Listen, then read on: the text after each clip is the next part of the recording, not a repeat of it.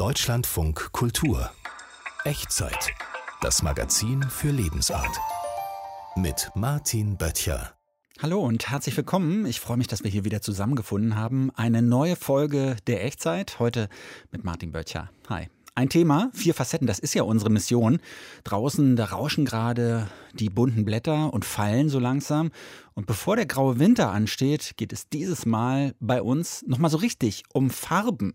Was genau heißt das? Eine bunte, harmlose Blume mit Kolonialvergangenheit wird uns beschäftigen. Wir fragen uns, ob bunte Etiketten auf Weinflaschen vielleicht nur verbergen sollen, dass sich in der Flasche gar nicht so guter Stoff befindet.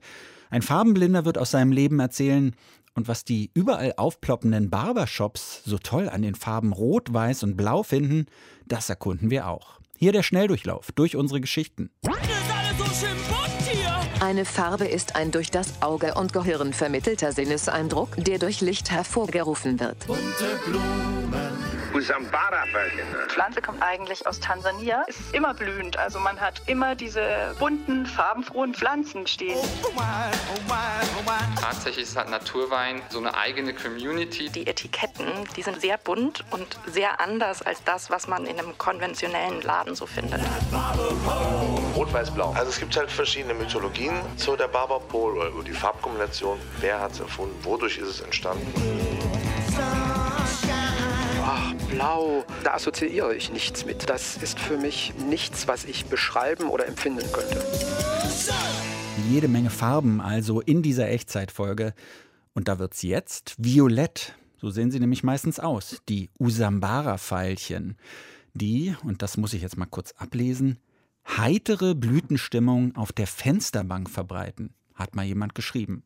Das Usambara-Veilchen gibt es allerdings nicht nur in Violett, auch in anderen Farben, in Rosa und Weiß und hat schon vor 40 Jahren den Münchner Tatort beschäftigt. Hier. Haben Sie das notiert, Frischschneider?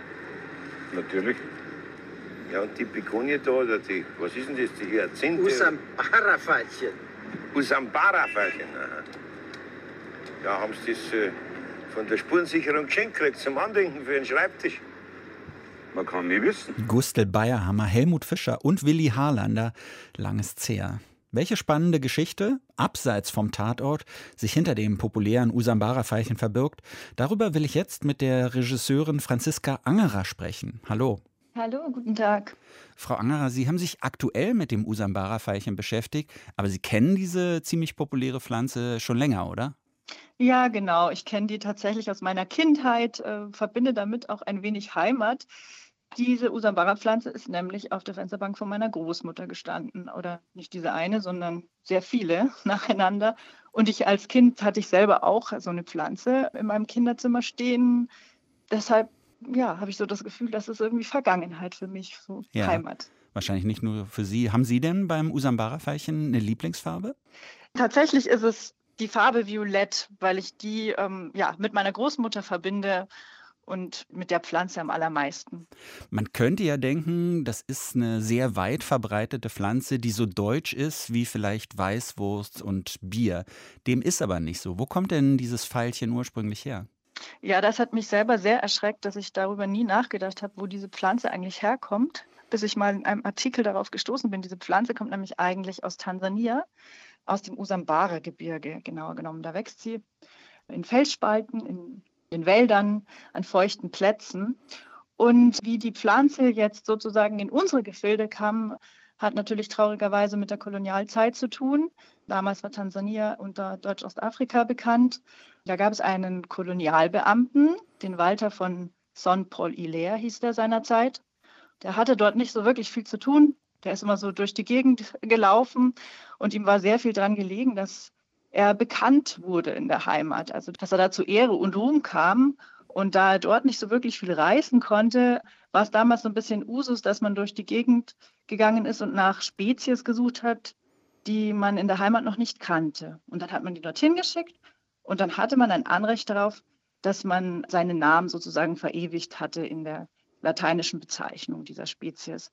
Und so kam das eben, dass er das Usambara-Veilchen entdeckt hat, in Anführungsstriche, und in die Heimat gesandt hat.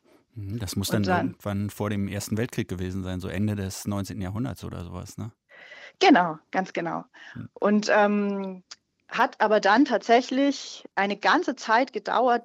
Die Verbreitung kam quasi erst nach dem Zweiten Weltkrieg oder mit dem Zweiten Weltkrieg. Besatzungssoldaten haben die Pflanze mit in die USA genommen und dort wurde die in allen Farben und Formen und in Massen produziert.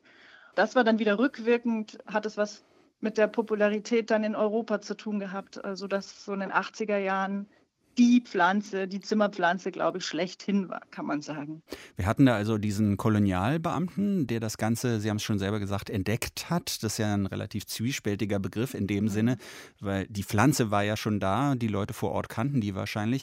Er hat sie dann nur gelabelt, kommerzialisiert. Das ist ein Fall, würde man heute wahrscheinlich so als kulturelle Aneignung bezeichnen. Warum war denn dieser Schritt dann aber so erfolgreich?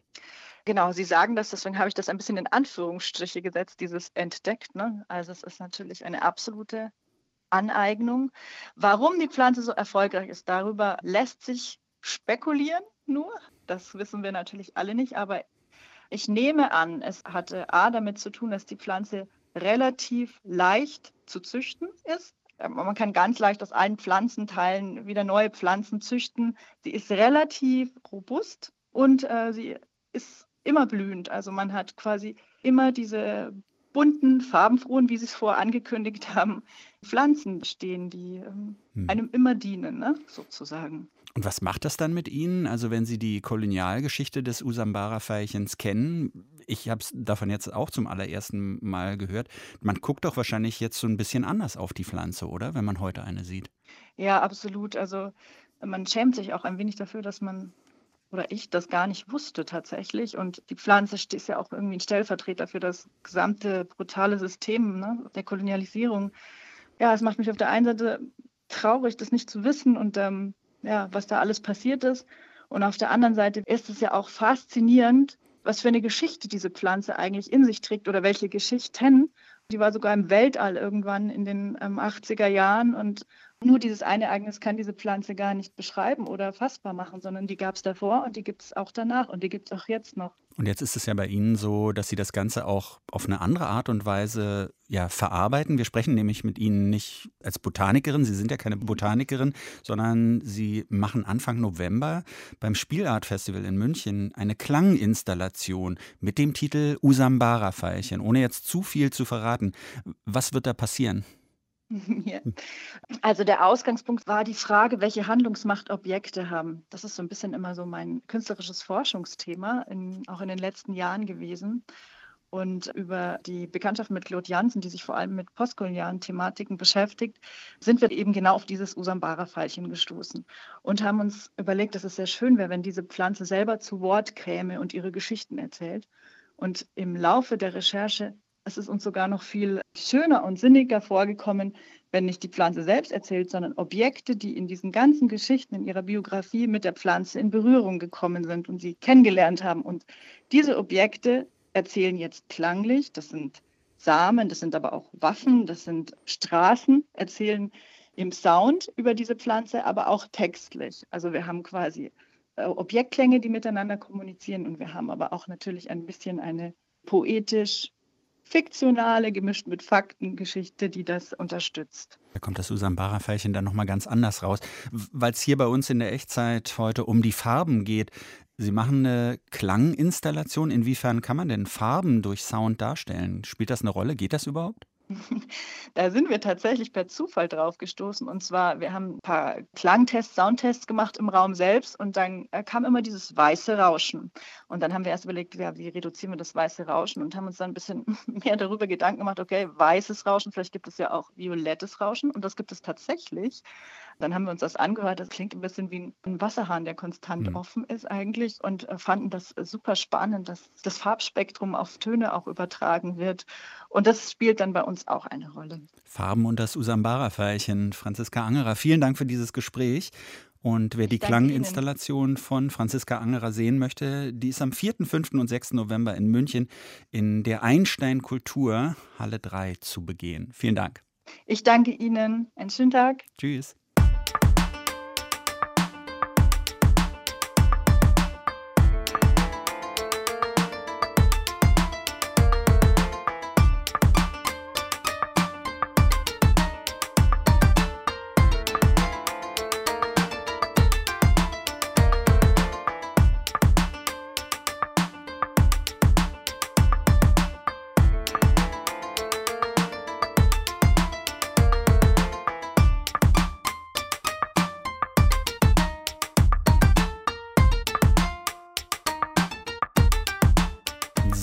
Usambara-Pfeilchen mit seiner ungewöhnlichen Geschichte können wir abhaken. Jetzt geht's zum Friseur. Seit einigen Jahren gibt es sie ja auch bei uns in Massen. Barbershops. Läden, in denen sich vor allem Mann die Haare scheren lassen kann. Gerne so richtig kurz im Nacken und an den Seiten. Danach Pomade ins längere obere Haar und dem Bart, dem Bart am besten auch gleich noch kurz professionell trimmen lassen. Wer sich diese Barbershops schon mal genauer angesehen hat, dem dürften die sogenannten Barberpoles aufgefallen sein, die da am Geschäft meistens draußen hängen. Kleine, sich drehende Rollen mit roten, weißen und blauen Streifen. Aber, und damit kommen wir zurück zum Farbenthema unserer Sendung, aber was bedeuten diese Farben? Warum gerade rot, weiß, blau?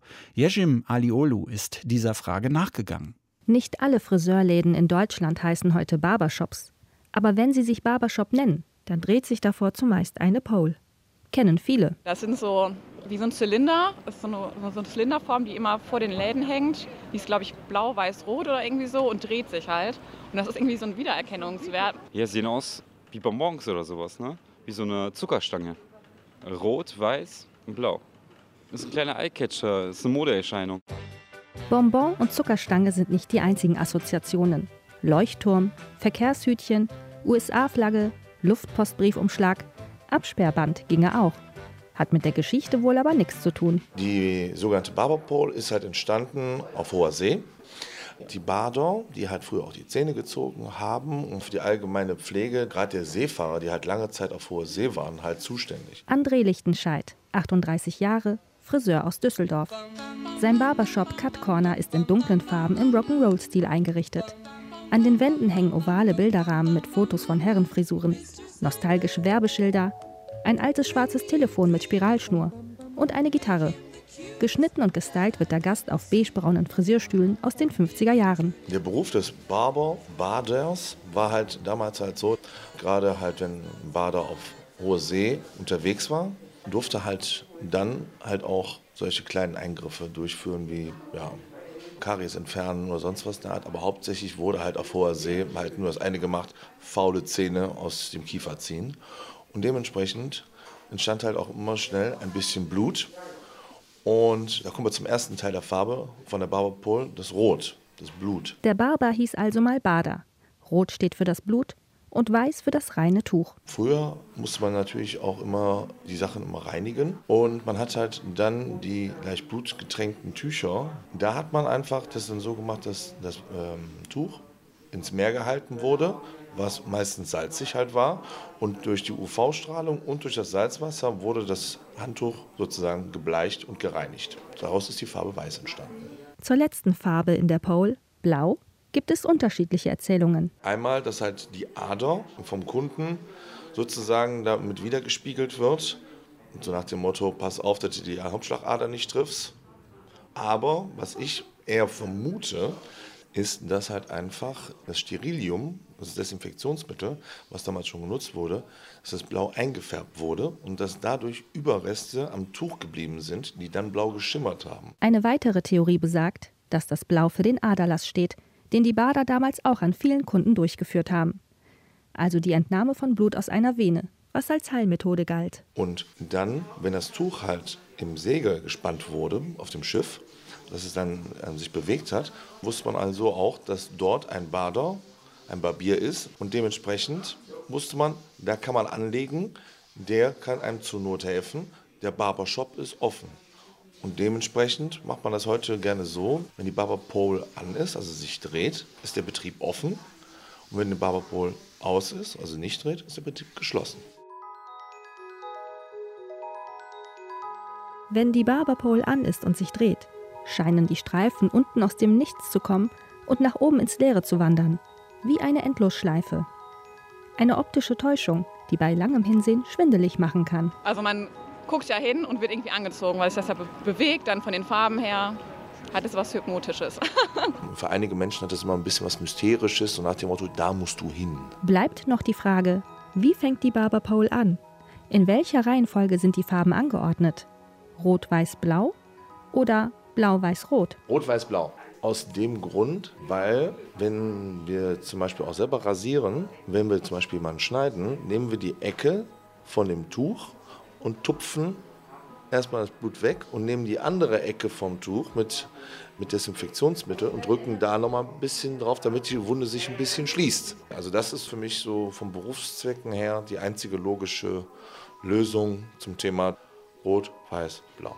Alles klar, jetzt wissen wir es genau. Farbenlehre beim Barbershop. Ich fühle mich gut frisiert und frage mich, kann man schon Alkohol? Denke schon. Ziemlich bunt geht es heute zu in der Echtzeit. Wir beschäftigen uns mit Farben und das bringt uns jetzt zum Wein. Klar, roten, weißen, rosé, das kennt man ja, aber uns interessieren eigentlich mehr die Etiketten, denn auch da kann man in den letzten Jahren mehr Mut zur Farbe erkennen. Aber warum ist das so? Meine Kollegin Anne-Sophie Schmidt hat sich das mal genauer angesehen. Hallo. Hallo. Ja, jede Flasche, das gilt auch für Wein, braucht ein Etikett, das auf den Inhalt hinweist. Wie gehst du damit um? Welche Bedeutung haben für dich diese Weinetiketten? Ja, also ich muss gestehen, ich bin keine Weinexpertin und stehe beim Weinkauf auch ziemlich ratlos vom Regal meistens. Mein Bruder aber kennt sich sehr gut aus und der hat mir mal den sehr guten Tipp gegeben. Und zwar nimm immer die hässlichste Flasche, also das hässlichste Etikett, weil er meint, schöne Etiketten täuschen über schlechten Wein hinweg. Und das versuche ich seitdem zu beherzigen, ist aber auch gar nicht so einfach, weil sich in Sachen Etikett ja in den letzten Jahren einiges getan hat, insbesondere bei den Naturweinen. Und in so einen Laden mit Naturweinen bin ich deswegen einfach mal gegangen. Und zwar in Berlin-Prenzlauer Berg. Man betritt da einen schmalen Verkaufsraum, das sind schöne Holzdielen, die Einrichtung ist eher so minimalistisch. Und im Laden habe ich dann gleich auch einen der Besitzer getroffen. Ja, also ich bin Philipp von A Green Bottles. Zusammen mit Ramona, meiner Frau, habe ich A Green Bottles 2017 gegründet.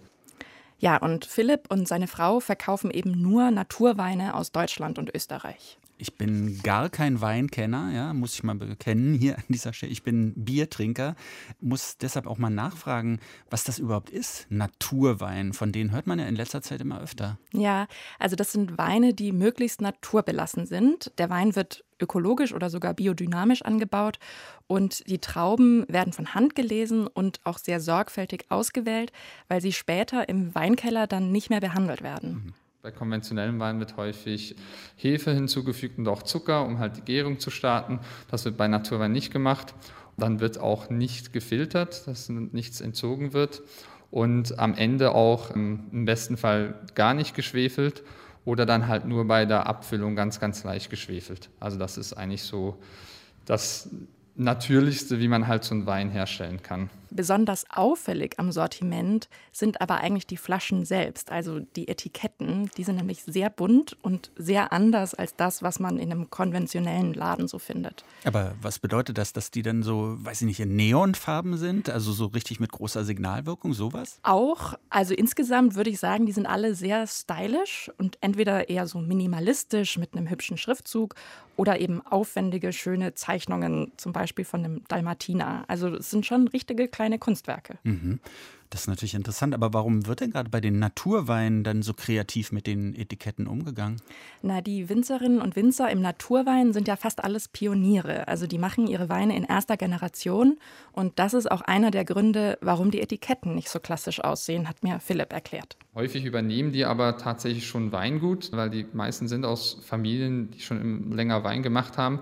Und da möchte man sich natürlich irgendwo auch abgrenzen zu äh, den Weinen, die vorher in dem Weingut gemacht haben und dann muss sowieso ein neues äh, Label her, also ein neues Etikett. Außerdem ist auch die Kundschaft für Naturweine anders als die für konventionellen Wein. Tatsächlich ist halt Naturwein so eine eigene Community, die sich gerade so ein bisschen aufbaut. Das sind häufig auch eher jüngere Leute, die Naturwein für sich entdecken und dann hat man halt nicht so das Problem, dass man sozusagen zeigen muss, hey, äh, wir haben hier eine 500, 600 Jahre alte Weinbautradition, sondern das sind dann halt wirklich solche, die neu zu Wein kommen. Und dann kann das natürlich auch ein anderes Etikett sein, als das vor 50 Jahren war, weil das ist nicht so, dass da halt schon immer der gleiche Wein gekauft wurde. Ja, die Kundschaft ist also jünger und auch internationaler, was ich auch gleich im Laden gemerkt habe. Da sind nämlich rund die Hälfte der Kunden aus dem Ausland, wie Kiduk zum Beispiel, den ich da getroffen habe. Der hat mir aber gesagt, dass er nicht so aufs Etikett achtet. Ich muss sagen, es ist jetzt so, äh, mit diesen Natural Wines, es so viele andere Etiketten, ich muss mir da komplett äh, neu orientieren dann. Aber es ist in Ordnung. Ich frage meistens mehr über, was er schmeckt so. Aber für Dana aus den USA spielen die Etiketten eine große Rolle und sie meinte auch lustig, dass ich es erwähne. My friends and I love natural wine and we're always like the labels are so much more aesthetically pleasing. Meine Freunde und ich lieben Naturwein. Wir finden die Etiketten so viel ansprechender und schöner. Das bereichert das Weinerlebnis wirklich.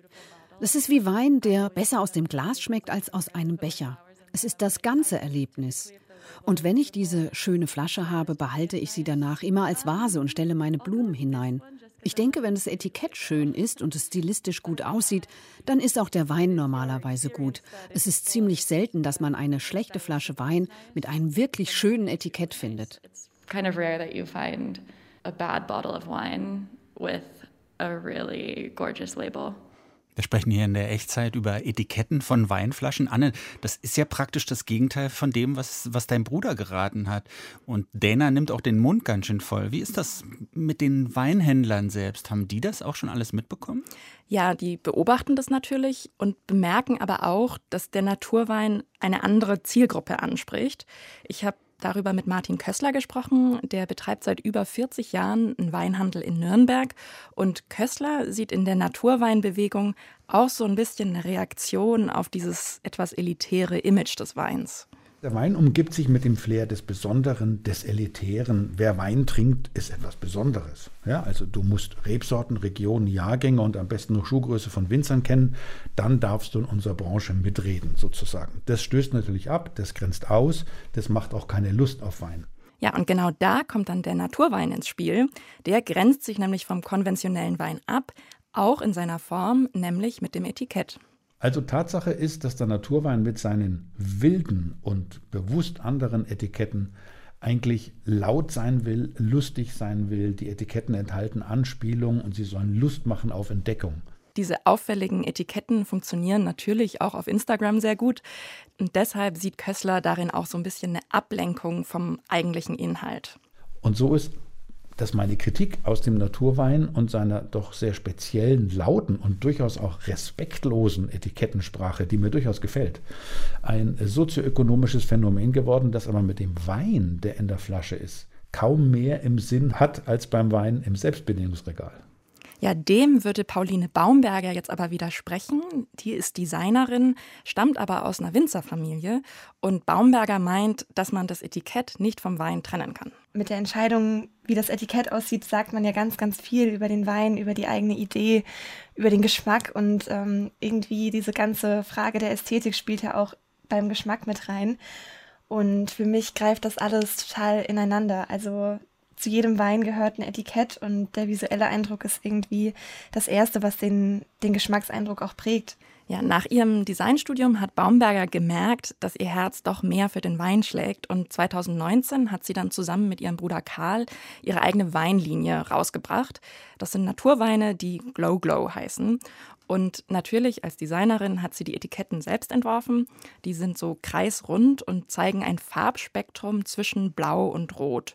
Und das Etikett soll ebenso auch die Farbe und den Geschmack des Weines widerspiegeln und Lust auf den Inhalt machen. Solange das Etikett einen genauso glücklich macht wie der Wein später, passt alles zusammen. Ich finde das immer super wichtig, dass, dass das Etikett einem nicht was verspricht, was am Ende nicht im Wein steckt dass es eben so ein bisschen vermittelt, was, was steckt dahinter, welche Idee, welche Philosophie, welche Energie, was für ein Mensch vielleicht auch, der den Wein gemacht hat.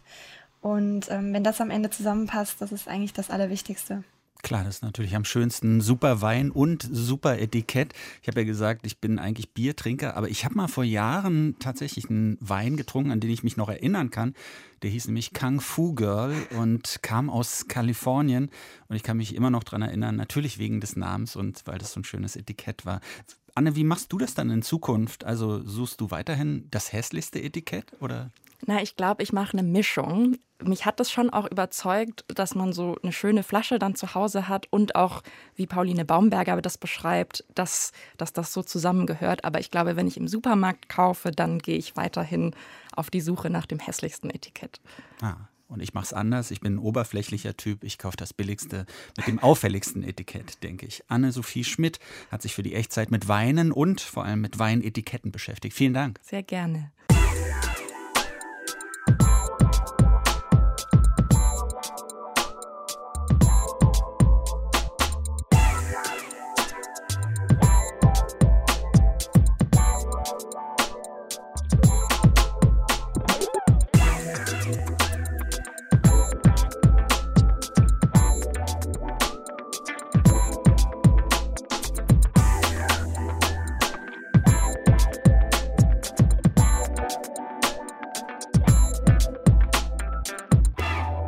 Ziemlich viel Farbe in dieser Echtzeit, aber es gibt auch Menschen, die gar keine Farben sehen können. Sie führen ein Leben in Schwarz-Weiß, genauer gesagt in vielen verschiedenen Schattierungen von Grau.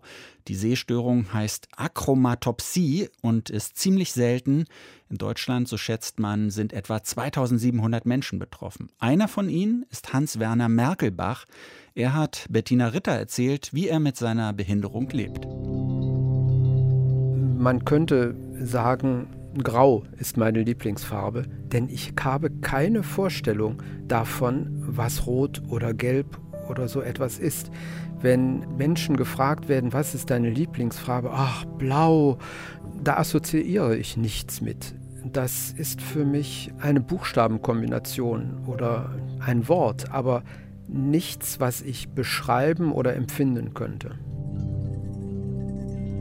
Natürlich spricht meine Frau auch schon mal, äh, das kannst du in, die, in den gelben Mülleimer werfen. Und ich sage dann, in welchen gelben? In den roten gelben oder in den blauen gelben?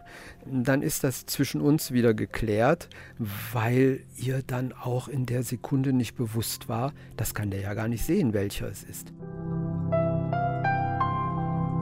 Lernen kann man da nichts. Also ich kann lernen, dass das Hemd, das ich jetzt anhabe, rot ist, weil ich die Marke des Hemdes kenne und die Art der Knöpfe kenne.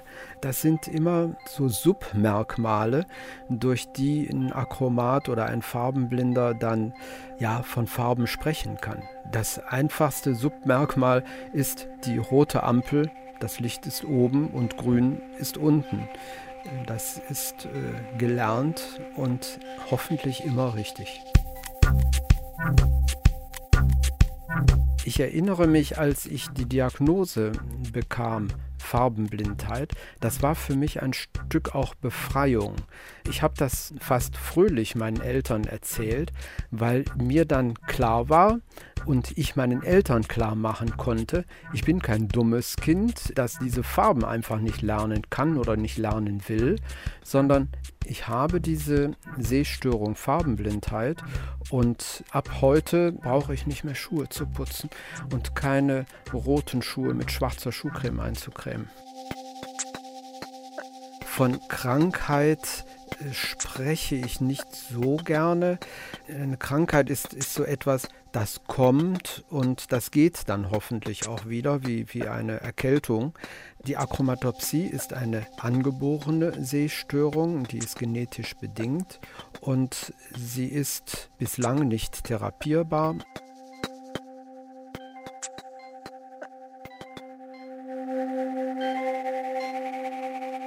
Ja, es gibt äh, sogenannte Kantenfilterbrillen. Das sind Gläser, die das Licht an einer bestimmten Lichtfrequenz so kappen, dass uns Achromaten die aggressiven, blauen, kalten Anteile des Lichtes gar nicht erreichen, also unser Auge nicht erreichen. Dadurch wird die Empfindung der Helligkeit äh, für uns erträglicher.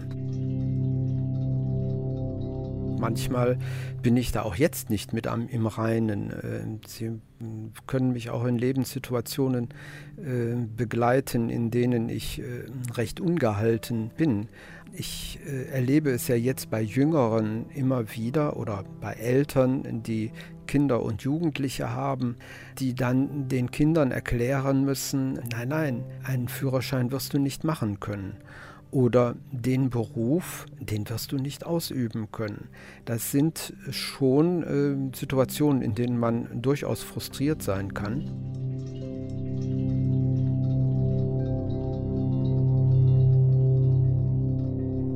Ein Leben ohne Farben, Achromatopsie. Und damit sind wir schon wieder am Ende dieser Echtzeitfolge. Wer unsere Serie vermisst, die hört man entweder dann, wenn die Echtzeit im Radio zu hören ist, immer samstags von 16 bis 17 Uhr im Deutschlandfunk Kultur, oder eben auch in unserem Serienpodcast. Da kann man das alles finden. Ich bin Martin Böttcher, sag danke fürs Zuhören, hoffentlich bis bald.